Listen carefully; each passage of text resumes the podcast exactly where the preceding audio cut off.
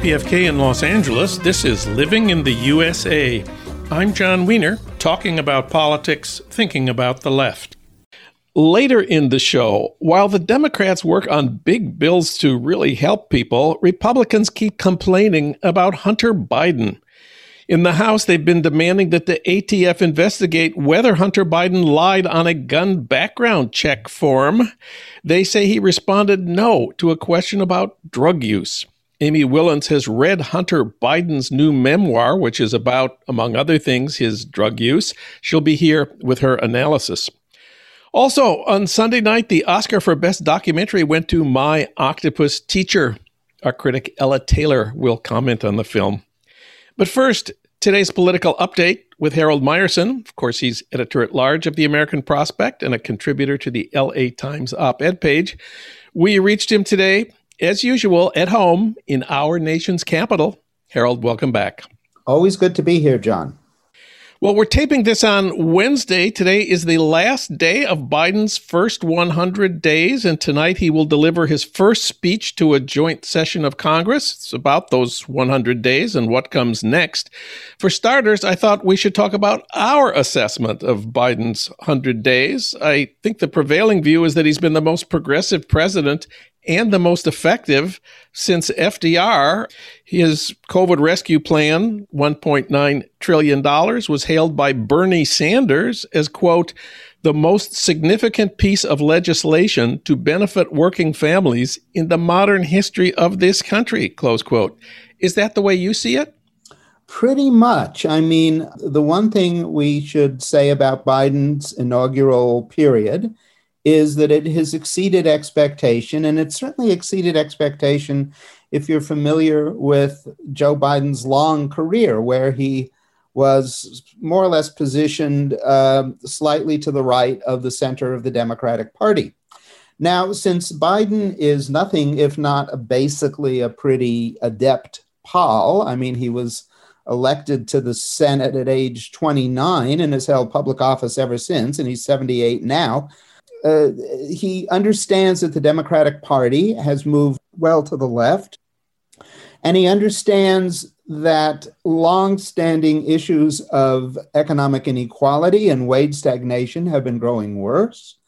And he understands that the COVID pandemic emergency has made a number of things politically possible which weren't politically possible before putting all of that together, he has uh, come up with indeed uh, the legislation that Bernie Sanders praised, and with uh, two significant follow up pieces of legislation, one of which he'll introduce in his address to the uh, miniature version of the joint session of Congress, dealing with really, I think, the most significant transition to a more social democratic nation than we've seen since Medicare and Medicaid were enacted in 1965. That's on the plus side. And it's, look, it's a huge plus side.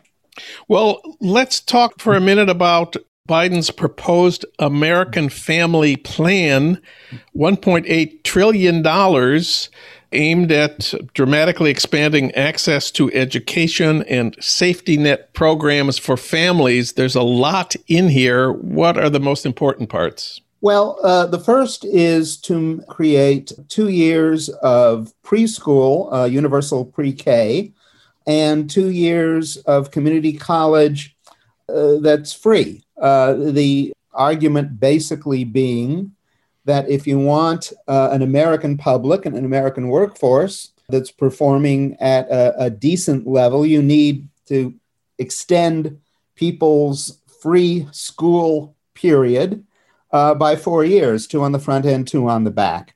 Uh, and Biden's plan points out that a number of these particulars have been adopted in cities and states, including Republican run cities and states. So that, that's the first part. Second part is for making childcare affordable. And it's a plan that would uh, ensure that no one who's making uh, under 150% of that state's median income has to pay more than 7% of their income for childcare. And since childcare is dis- a disabling expense and a disabling obligation for many families, Uh, that is a, a, a, major component. It, it also uh, extends eligibility for the Affordable, uh, Affordable Care Act. It really does quite a number of things that, that tilt the nation uh, to do the very things that the private sector just doesn't do and can't do. And then it's all paid for essentially by raising taxes on capital and by raising taxes on the rich, just as his infrastructure plan is paid for by raising taxes on corporations.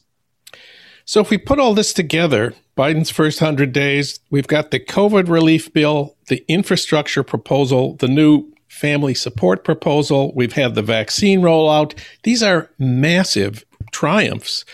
And we can add to them getting out of Afghanistan, getting back into the Paris Climate Agreement, and just this week raising the minimum wage to $15 an hour for federal contractor employees. All these transcend anything any president has achieved, as Bernie Sanders says, for half a century. Yeah, I mean, the last three Democratic presidents, Carter, Clinton, and Obama, all essentially still governed in the uh, in the age of Ronald Reagan and Milton Friedman, and that age is over. How far Biden can get with these proposals, given the uh, balance, uh, partisan balance in the Senate, uh, remains to be seen. So his first hundred days have really been magnificent, but, and I guess it's our job to do the buts. Uh, the prospect has a pretty good list of the buts. Here's what's on the prospect list. We have Obamacare subsidies, but only for two years, and mostly they're a federal subsidy for the private insurance industry.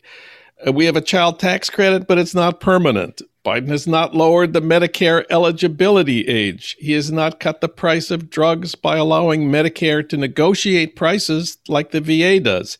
He hasn't done anything about student debt cancellation. On vaccine patents, there's been no waiver of intellectual property rights held by Big Pharma, which would permit vaccines to be manufactured in the global south where the need is desperate. Is there any pattern here? Well, I think the pattern is that Biden wants to begin his presidency with broadly popular measures. And uh, the, the three biggies the vaccine uh, distribution, uh, the relief bill, and then now the infrastructure and family uh, care proposals will be widely popular, even within significant portions of the Republican rank and file, uh, not Republican legislators, but the Republican rank and file. By the way, in the plan he's announcing, there is reference to he will do something about the price of prescription drugs. He just hasn't said it yet. And what that suggests to me is they kind of have a timetable for which battles to pick when. And despite the fact that the Senate is a huge obstacle I think he is leading with what we might call political low hanging fruit, by which I mean stuff that is widely popular. Now, look, I think negotiating uh, the prices for prescription drugs would be hugely popular too, but there will obviously be a obviously be a major pushback from the pharmaceutical companies, and I get the sense that his his administration wants to do what he's proposing now and then get to a battle with the pharmaceutical companies later. Indeed, it may well be the case that he thinks that will redound so much to his favor politically that he may wait till uh, you know next year when the midterm elections are looming to have that fight. We'll see. We'll see. And uh, switching now to California news, while things are going great for Biden in D.C., the campaign to recall Governor Gavin Newsom has succeeded. 1.6 million people signed petitions, which puts it on the ballot probably sometime in the fall. Many times on this program, you've pointed out that the only time Republicans have been able to elect a governor since Pete Wilson in the late 90s came when Gray Davis was recalled in 2003 and movie star action hero Arnold Schwarzenegger got elected. That was 18 years ago, and only because of a recall will the Republicans be able to do that again. Well, there are two ways in which uh, the institution of the recall helps Republicans. The first is it avoids a Republican primary. And if there was a Republican primary, no one as moderate as Arnold Schwarzenegger would have been the candidate. It would have been some flaming right wing nutcase. So that works in their favor. Also, honestly, there is a Republican universe in this state sufficient to mount 1.6 million signatures. They got that. There are 40 million people in the state. Yes. Uh, minimum, you know, you're going to get like nine or 10 million people voting in a recall election. It, it's inconceivable, I think, that Gavin Newsom wouldn't get a, a majority uh, voting against the recall and de facto, therefore, for him, given just the partisan balance of power in the state, given the fact that his popularity ratings for all of his miscues are still a good deal higher than Gray Davis's were uh, when his recall came around. And given the fact that the state is opening up and that the kind of niche Republican uh, concerns about masks and things like that are not going to play all that well come uh, when this election is held, which is still many months from now. New topic. The 2020 census figures are out, and they show that the decade that just ended seems to have had the second lowest rate of population growth of any decade except for the 1930s. Why do you think that was? Well, the, the decades have a lot in common, mainly uh, economic dislocation and, uh, for some parts of the population, a major depression. Now, in the 30s, the part of the population that experienced the major depression was, uh, you know, clearly a vast majority of uh, Americans. Over the last 10 years, we've had what's now been called a K shaped recovery, in which uh, the rich do very well, and for struggling people in the middle class and working class and the poor, not so well. And young people in particular were impacted by this very slow recovery over the last 10 years. Uh, most of the jobs open to them were low paying service sector jobs. Even those with decent jobs had to deal with this student debt loan uh, overhang lo- looming over them. There are all kinds of reasons why young people in the 30s and young people uh, in the teens of this century weren't forming families and having kids. They couldn't afford it. The rent, the childcare, uh, a lot of the things that Joe Biden will be talking about tonight um, were just increasing at a far faster pace than uh, young people's income. And, you know, uh, the income increases of the last 10 years were disproportionately uh, increases on investment income, not on work income you know, people in their 20s tend not to invest a heck of a lot. And then the converse of all this, the converse, in the last hundred years, the decade with the greatest population increase was the 1950s, uh, when we had relatively more broadly shared prosperity than we've ever had before or since, when there was such a thing as a family wage, whereas the wage earner often made enough money to support a spouse and kids when the rate of unionization was uh, more than three times higher than it is today, which was one of the factors behind the fact that there was a family wage. So, you know, economics really does determine, in some sense, the rate of reproduction and, and the rate of population growth. But the other factor was in the depths of the early years of uh, the last decade, um, since we weren't generating jobs, uh, immigration greatly declined and it declined even more than the second half of the decade when uh, Donald Trump, uh, you know, put up all kinds of barriers to immigration. So, a confluence of factors led to really record slow growth of population in this country. And if you want to read more about this, Harold has a wonderful piece at prospect.org with the fantastic title Census and Sensibility. Read it at prospect.org couple minutes uh, left here. I just want to make two interesting historical points here. We're broadcasting on Thursday, it's April 29th. On this day in 1992, the LA cops who beat Rodney King, and we saw it all on video, were acquitted. And the five day LA uprising began. I note that this year, Derek Chauvin, Minneapolis police officer, was convicted of murdering George Floyd. And tomorrow, Friday, April 30th, on this day in 1970, U.S. troops crossed the border into Cambodia, expanding the war in Vietnam, which continued then for another five years, despite the biggest protests in American history up to that point. I note that Joe Biden has promised to withdraw the final American forces from Afghanistan uh, shortly. So, dare I say, things are getting better in America? Slowly, selectively, and let's hope uh, we can get stuff through the Senate, in which case we need to qualify this less than we do now. And one last thing I heard on Fox News that Joe Biden, as part of his climate crisis actions, will be restricting people to one burger per month. Is this true? Uh, the short answer is no the, the so-called war on hamburgers is a uh, right-wing distraction, and and uh, in some ways, most significantly, it enables them to focus on why they oppose all the good popular things that Joe Biden will be uh, will be trotting out. So uh, you know they've they've risen to the challenge by manufacturing unpopular things that in fact he does not support. Harold Meyerson, read him at prospect.org. Harold, Always great to have you on the show. And always great to be here, John.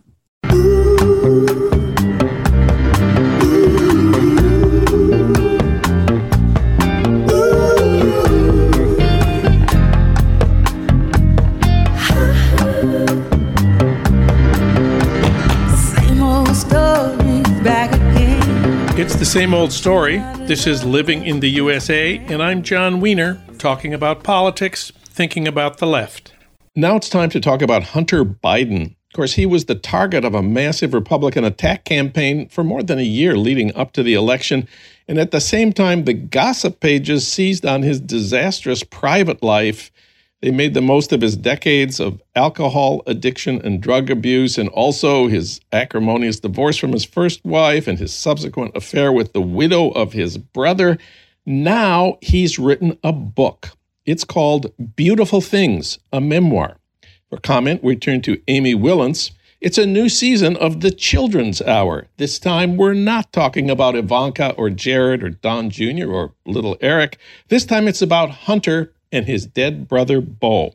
Amy has written extensively about the Middle East, California, and the Trump family. She's best known for her work on Haiti, most recently, the award winning book Farewell Fred Voodoo, She's a longtime contributing editor at The Nation and former Jerusalem bureau chief of the New Yorker magazine. She's also a 2020 Guggenheim Fellow. And she teaches in the literary journalism program at UC Irvine. We reached her today at home in Los Angeles. Amy, welcome back. Thank you, John. Well, Hunter Biden's book, Beautiful Things, is what a lot of reviewers are calling a redemption narrative, a story of trauma and failure with a happy ending the triumph of love over adversity. Is that the best way to describe this book? I don't think that's the best way to describe it. It's awfully kind, though. I would describe it as an attempt by Hunter Biden to seize the narrative of his disasters and to turn them into a kind of inoculation for himself and his family and his father, the President of the United States, uh, against future allegations, etc., about all of his nastiness and um, sad, sick behaviors. Well, uh, let's start with the traumas. He and his older brother, Beau were in the car when their mother and baby sister were killed. How old were the boys? Hunter was three and Beau was five. And what does he say about that in the book? He just remembers seeing his mother turn her head and then um, his brother hurtling through the air toward him mm. and nothing nothing else. But apparently uh Beau's leg was broken and Hunter sustained some head injuries and Naomi the little baby girl was killed and so was the mother Neely. This obviously has to have been can we call it a formative experience for a 3-year-old oh yeah. And his father had just been elected to the United States Senate I believe for his first term. He was about to be sworn in. And uh, of course, it was a giant tragedy. And uh, Joe Biden was a young, handsome senator. You know, it was a real story, tabloid story, this terrible car accident in which a child was killed and other children were injured. And Joe Biden was worried about his sons. And he went and had his swearing in ceremony in their hospital room, oh. Filmed for television, I believe. And then the other big trauma uh, in Hunter's life was that his older brother Beau died of a brain tumor in 2015. He was only 46. I understand there's a lot about Beau in Hunter's book. There's a lot about Beau, but it's interesting about Beau's death because, I mean, it's like a continuation of the car accident.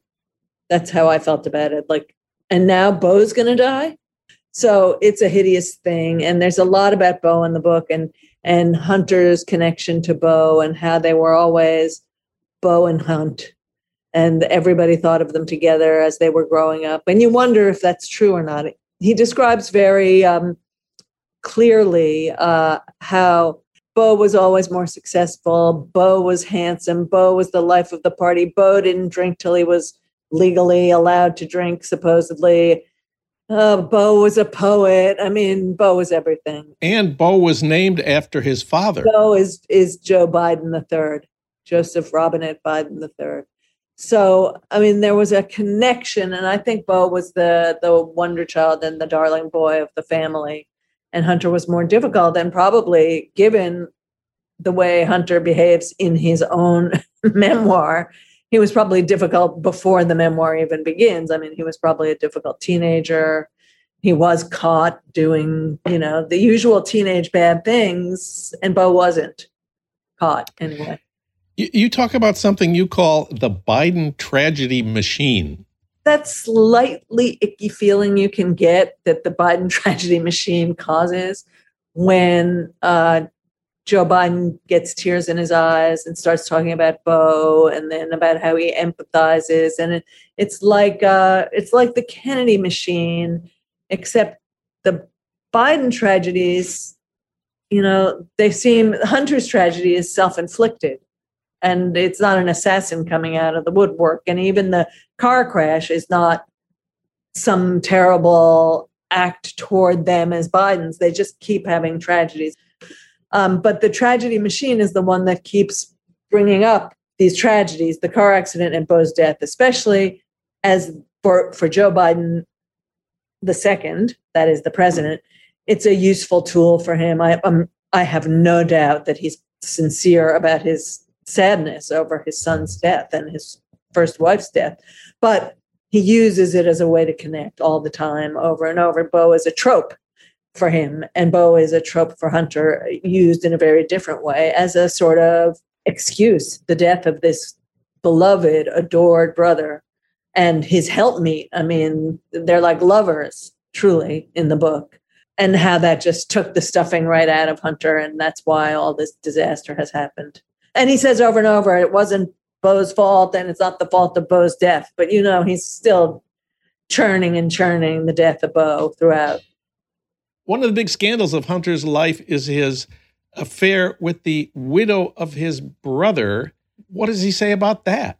Well, he says what you would expect that um, this great light of their lives was taken from both of them. And they turned to each other for sustenance and support, fell in love, but then it didn't work. He wanted to be there for her kids his uh, I think a nephew and a niece, but it didn't work. He turned back to drugs. She couldn't live with him anymore. You know, it's a very sad story. And there may be more complications than we know. Of course, we all want to know what he says about Burisma, the Ukrainian oil and gas company that was headed by a corrupt oligarch. Hunter, just to remind our listeners, took a high paying job on the board of Burisma when his father was vice president. And Trump and the Republicans said that Hunter somehow got his father to help stop a Ukrainian investigation into the corrupt oligarch who headed Burisma. This is ridiculous. If anything, it was the opposite. And also ridiculous was Trump's other charge that Ukraine interfered in the 2016 election.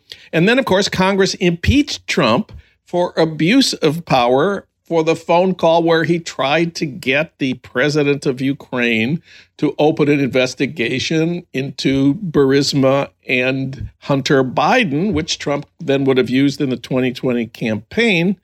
Now, we can all agree it was a bad idea for Hunter to take a high paying job working for an oligarch of a Ukrainian. Unthinkable that the family permitted that, especially Joe Biden with his interest in becoming president, his repeated interest in becoming president.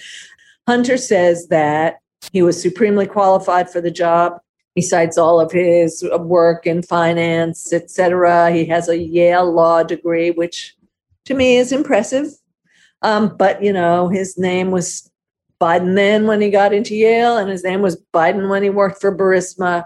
And uh, and it's hard to avoid that for a person who has a sort of celebrity dad. But he takes about 13 pages to tell you why everything at Burisma was okay. And he insists that there was no criminal activity. No criminal activity. I believe that, although you could argue that there is a side of Hunter Biden that is not entirely integrated the way a grown up should be, and possibly a little bit criminal leaning since mm-hmm. he lives in the dark underbelly of, of America in many ways past tense, please. He did live, he before he was well, redeemed by the love for a long time in the dark underbelly of America. And the other thing that's been in the news so much is is the laptop. Uh, Fox News is still talking about the laptop. Hunter supposedly forgot to pick up his laptop from a Delaware repair shop. What what do we need to know about this? I just have to say, Woody Allen supposedly forgot to take the Polaroid photos off the mantelpiece when Mia Farrow was visiting. So Hunter forgot. These are like terribly destructive, self destructive acts. You don't do that, but he was maybe not in a state to remember his laptop. Or maybe it's totally invented. I don't know. But I've looked carefully, as I often do, at the Daily Mail that's where the story seems to be originating. And then the New York Post under Rupert Murdoch has taken it up big time, Fox News.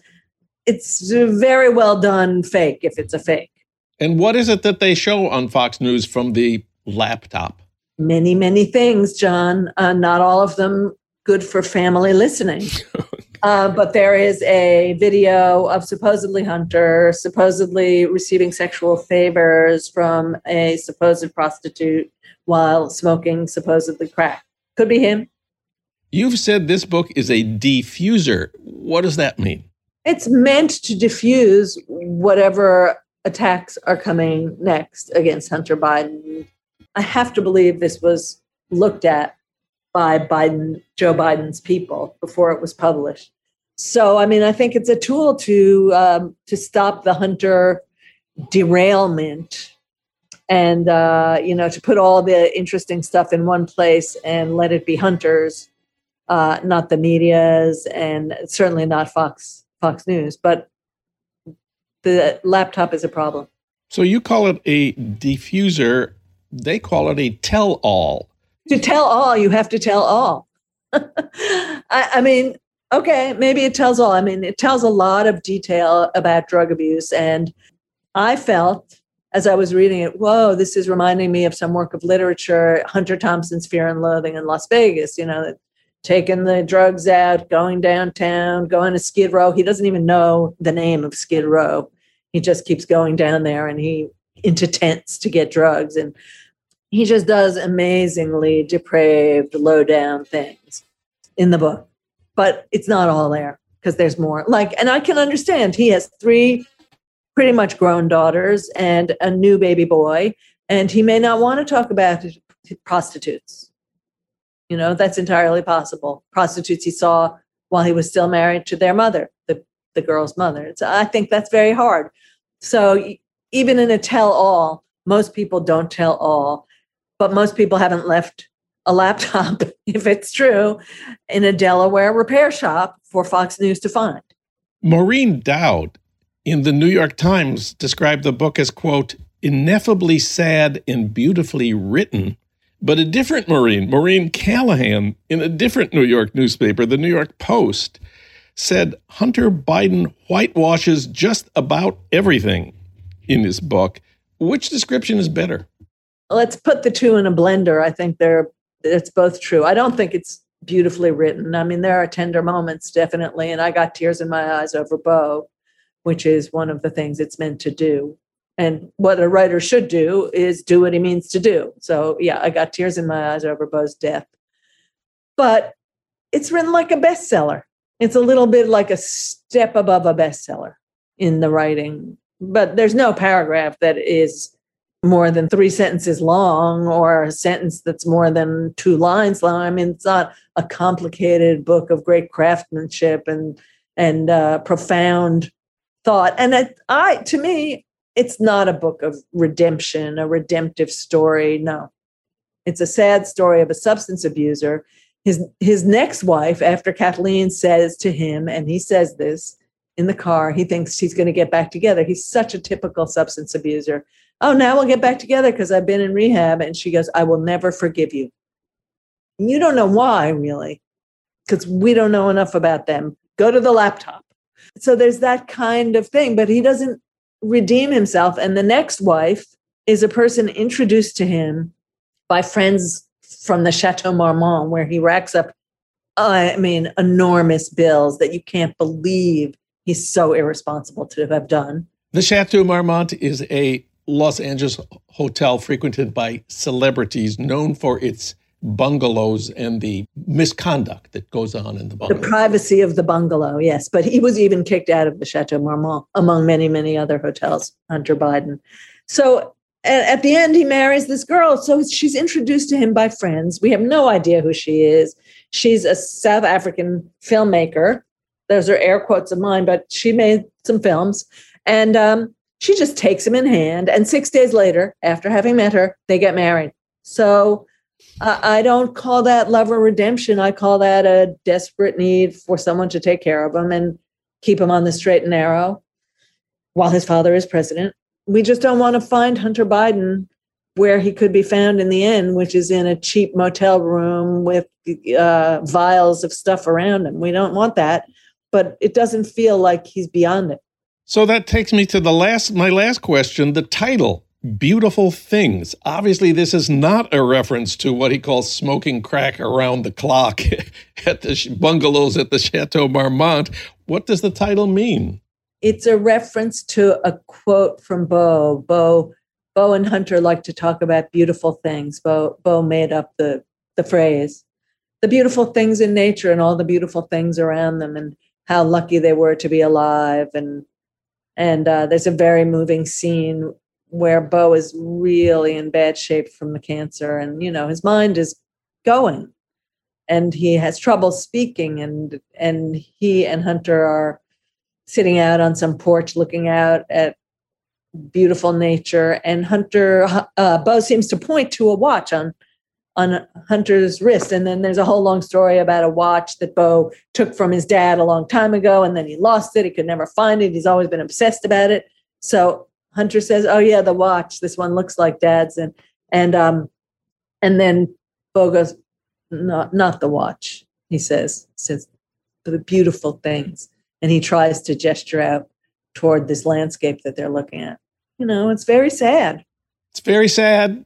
This has been another episode of the Children's Hour with Amy Wilentz. Stories about sons of presidents, whoever they happen to be. Amy, thanks for talking with us today. Thank you, Jon.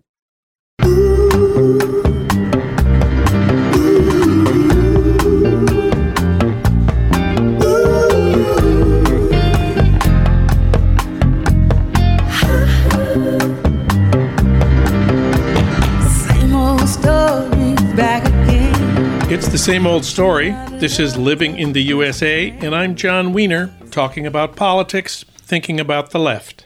Now it's time to talk about film and TV. The Oscar for Best Feature Length Documentary went to My Octopus Teacher.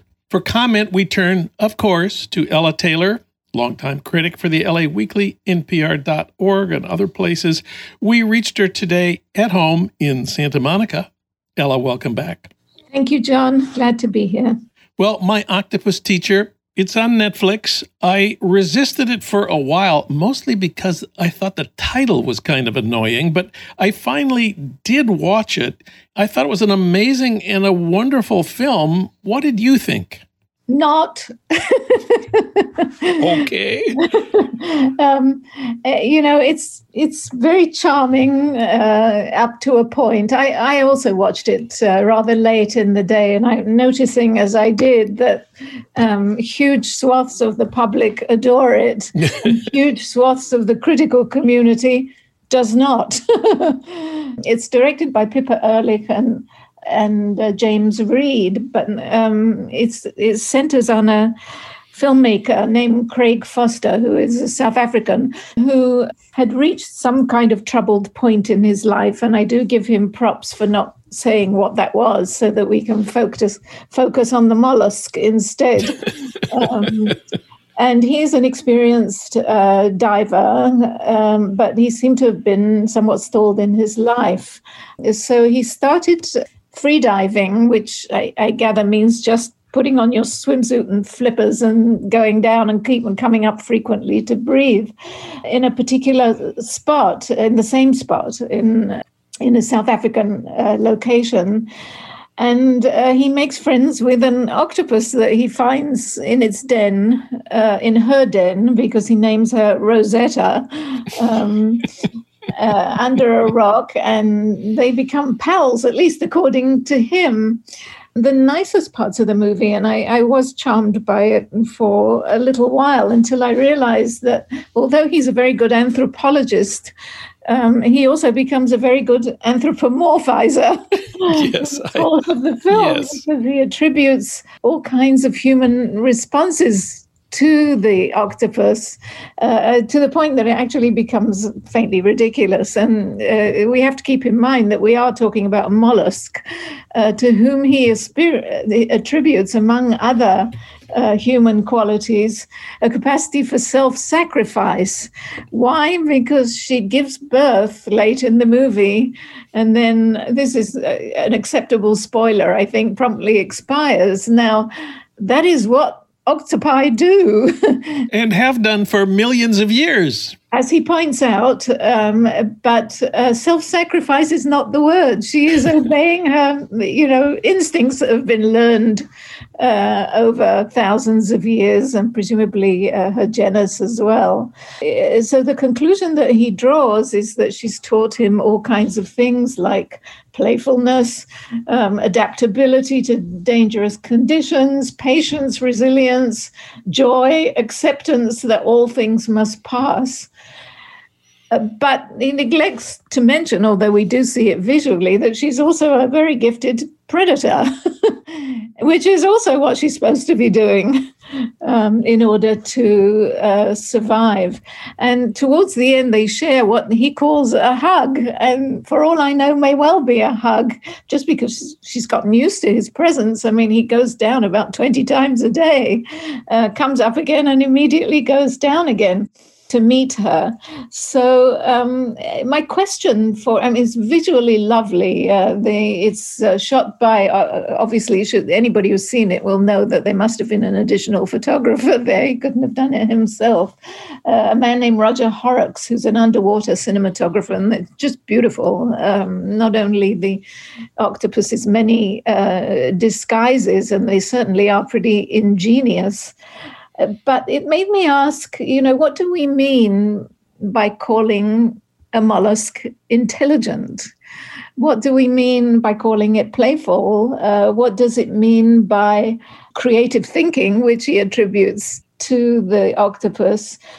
And of course, you know, what do we mean by uh, calling a mollusk self sacrificing? So for me, um, the film, in order to be a crowd pleaser, which it undoubtedly has become, has sacrificed a good deal of um, what is now accepted knowledge amongst people who studies these things is that rule number, indeed, any anthropologist actually who goes to another culture, we would expect that anthropologist not to interpret the life of that community by his own standards or hers. So why would you do it with uh, with the sea creature world anyway? So those were my major objections. I don't. Well, yes, I'm smiling and, and nodding here, uh, especially about the anthropomorphizing. He does tell us octopi are solitary. They do not make friends with each other. They live alone under a rock. They have sex once and then they die. So it's surprising that one of them would decide to become, quote, friends with a human because friendship is not their thing. But the people who study octopi, I, there's, I have a friend at UC Irvine who knows this world a bit, and he says they are completely fascinating and they are considered to be truly a form of alien intelligence. They have extremely advanced nervous systems, which are nothing like mammals, primates, or humans. Apes and chimps have brains sort of like ours. Dolphins and whales have brains sort of like ours. Octopi have what's called a distributed nervous system where most of their neurons are in their arms and uh, they don't have brains. And that makes the idea of friendship uh, even more absurd. I was going to say problematic. and then, of course, there are many kinds of octopi. The, the octopi on the Atlantic coast of, of South Africa are little ones. This one is about a foot long. The Pacific octopus that we have here along the California coast grows up to be 14 feet long. Would you like to be friends with that one? no, but I have become very good friends with some octopi that appear in my local Italian restaurant. in fact, I've I've become such good friends with them that I eat them.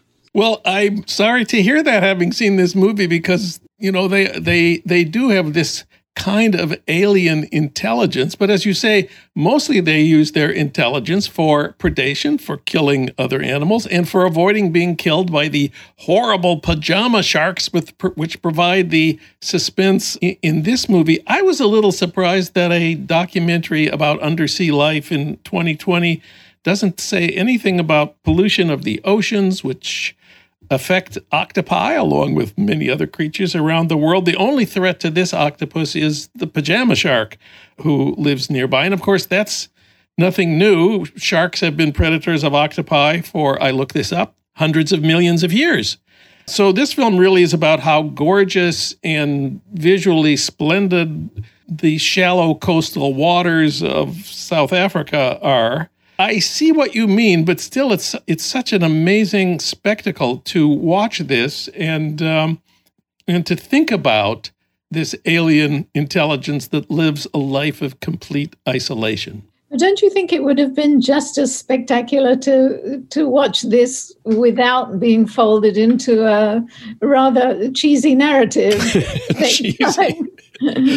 yes, so he had thousands of hours of footage and he didn't know how to turn this into a film. So they hired a screenwriter to create a narrative. And the narrative they decided we would be about him, his problems, and how the octopus taught him, you know, these lessons. Yes, and uh, that may be one reason why Craig Foster looks so nervous throughout uh, when he appears on the thing, is because he may be saying, what on earth are they making me say here? I don't. I don't know. Um, well, let's let's talk about the uh, the the Academy Awards last Sunday. The whole thing was set up for a grand finale where a black man was supposed to win Best Actor. Sure, everybody's heard when the envelope was opened, Chadwick Boseman did not win for Ma Rainey's Black Bottom. Instead, Turns out the members voted for Anthony Hopkins for his performance in The Father. So a white man won again, and that was the end of the show. And there was a lot of unhappiness, especially on Twitter, about this. What did you think? to be honest, I would be happy with either Anthony Hopkins, who I think gave a miraculous performance. Uh, you know, the film is fine, uh, but his performance was certainly outstanding, especially for a man of 83, you know, to go through the, the enormous range um, that a man with, with incipient dementia goes through. I would have been equally happy with uh, Chadwick Boseman um, or Steven Yeun, who made, uh, uh who was the actor in. Um, Min- Minari, I gather, I gather is the correct pronunciation. Minari is, is what I thought it was. Hopkins was not present he was in Wales, um, actually, and he did film a segment the following day from beside his father's grave. I might, I might say, um, and uh, logically, it would have been logical for his co-star Olivia Colman to accept the award, but uh, Academy rules say it had to be somebody, you know, producer or somebody who was. Um, uh, in the making of the film. And I think that part of the reason people were outraged because of that, because actually Hopkins was asleep at the time. Um, it's, you know, Wales is eight hours ahead. Uh, so I think in that sense it was a fuss about nothing. But I will say that the family of Chadwick Boseman has now come out and, sa- and said we understand completely, and and we think that that uh, Hopkins was a very honourable choice as well. Um, can we return to the octopus? Uh, certainly, octopus certainly. always, always happy to talk about yeah. the mollusk, as you the call mollusk, it. Mollusk, yes. It was it's such a lovely word. I keep saying it out loud. Mollusk.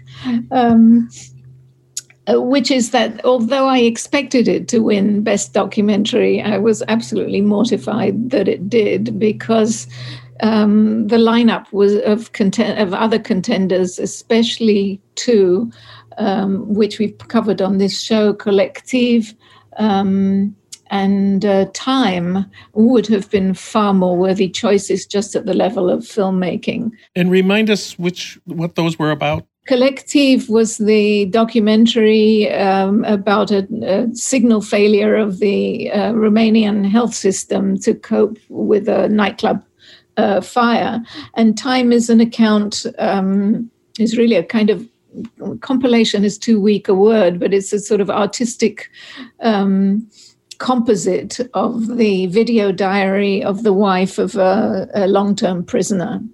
Uh, we covered both those uh, on the show, and they're both absolutely terrific at, at every level of filmmaking, uh, including, you know, the politics uh, of them. So uh, I was very disappointed to be uh, for that things went exactly as I expected in the documentary. Um, I also want to say that I did not see the show. Um, this is partly because I was out socializing for the first time, and that seemed to me infinitely preferable, but also because I believe that that the Oscars are pretty much like uh, is a campaign like a political campaign that so much depends on who has enough dough to um, to raise money for uh, for financing the the advanced publicity, and um, and I think people who don't win on the night should bear that in mind. Is that it, it very often is that, and it's you know it's it's making use of the materials available. There were loads of absolutely terrific films this year. Having said that, um, it was definitely a banner year for filmmakers of color. Um, Chloe Zhao won uh, for uh, Nomad Nomadland, um, and uh, uh Isaac Chung, uh, who made Minari, took away one award. I can't remember what it was, but they they took an award. Um, think it should have got much more notice than it did. Um, another film that I think absolutely should have been present there is The White Tiger, which is the uh, Indian film um, about a, a, a, young Indian who buys the the dominant ideology and becomes a driver for a very wealthy um, young man. Uh, and also the other, I think, um, one that I, uh, the other film that I think should have won an award of some kind is News of the World, if only because it's a, just a beautiful looking um, film about in which Tom Hanks plays a Civil War um, Confederate captain who uh, ushers a little girl across uh, back to her relatives, only to discover that they don't want her and she doesn't want them either. So that that I think was a, a, mistake. So I watched the highlights because I usually watch the Oscars for the frocks, um, and, and, there were some pretty splendid frocks this year as well as some rather ridiculous ones. Um, but uh, overall, you know, if you like, I can tell you which I think should have won in in the big categories. um, Please go right ahead. Okay, well, Best Actress, um, Frances McDormand won, as, as most people know. And while she gave a perfectly fine performance, my general view of Frances McDormand now is that she's extremely good playing the same part over and over and over again. There's this person with the who's uh, blunt to a fault and uh, has a kind of working class grit to her, um, it has a lot of sort of vacant uh, expressions, and she does all this very well, but her range is extremely narrow. So I would have gone for either uh, of the other uh, from the other nominees, uh, Viola Davis for absolutely magnificent performances in in uh, Ma Rainey's Black Bottom, or Vanessa Kirby uh, into in I believe it's called I'm Your Woman, um, who plays. Um, a pregnant woman in trouble. She was also Princess Margaret in, in The Crown, and she's really a, a terrific actress. Um, and uh, in supporting actress, this was the great delight of the show, I think, was uh, when Yoon Ye Young, I hope I've pronounced the name right, um, uh, one for the uh, grandmother in Minari. She's hilarious on screen, and she's just as hilarious off screen. And, and her encounter with Brad Pitt was uh, completely beguiling, I thought. So that one went well. Um, in international films, another round was a perfectly okay moving, but again, movie, but again, uh, and I have not seen one of the uh, contenders, which is apparently a very strong movie, Quo Vadis Aida, which hopefully we'll cover in another um, uh, podcast uh, and another show.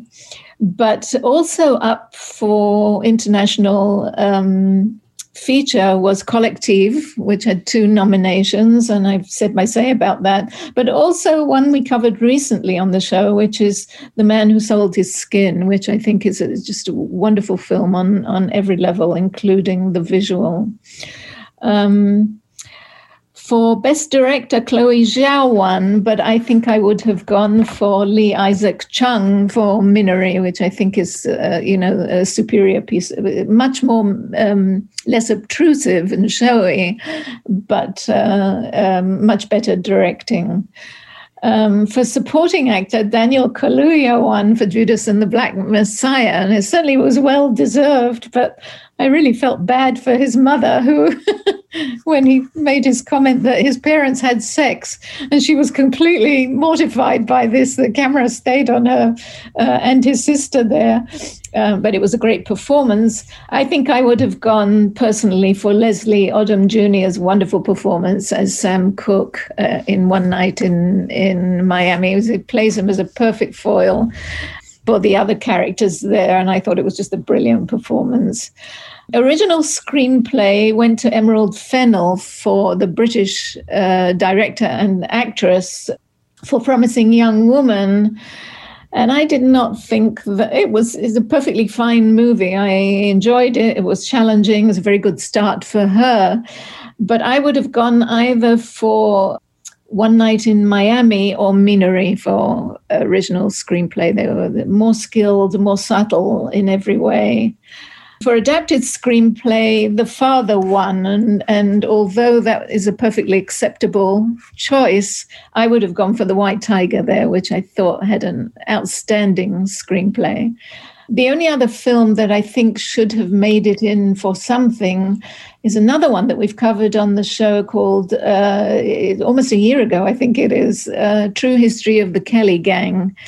um, which is a terrific film about the the Kelly Gang, and it would have, for, for, in my book, would have won for so many things: cinematography, screenplay for sure, and uh, possibly directing. But it's not the kind of movie that tends to win Oscars, and I think that is, you know, our problem. More films by women for sure this year uh, more by uh, people of color, but uh, certainly um, mostly uh, black people, a small Asian presence, and no, no Native American presence at all. We have time for one more quick recommendation. Yes, this is a, a wonderful Swiss um, satire of a Buñuelian na- nature called My Wonderful Wanda, which is about a, a young Polish woman who's trying to uh, raise money for her kids, who inserts herself.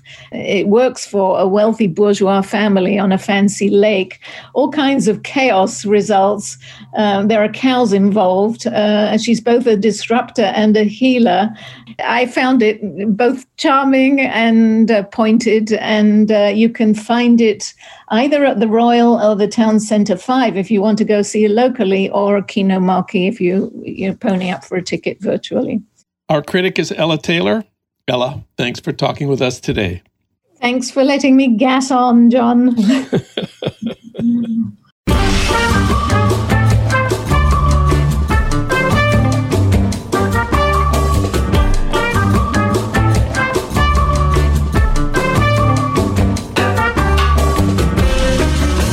it for today's Living in the USA. Our sound editors are Will Broughton and Alan Minsky. Our social media maven is Renee Reynolds. KPFK's programming traffic director is Matt Perez. Thanks as always to Ry Cooder for our theme music Mambo Sinuendo. Living in the USA is recorded and produced at our Blythe Avenue studios in Los Angeles. If you miss part of this show or any of our recent shows, you can listen online anytime you want at livingintheusapod.com.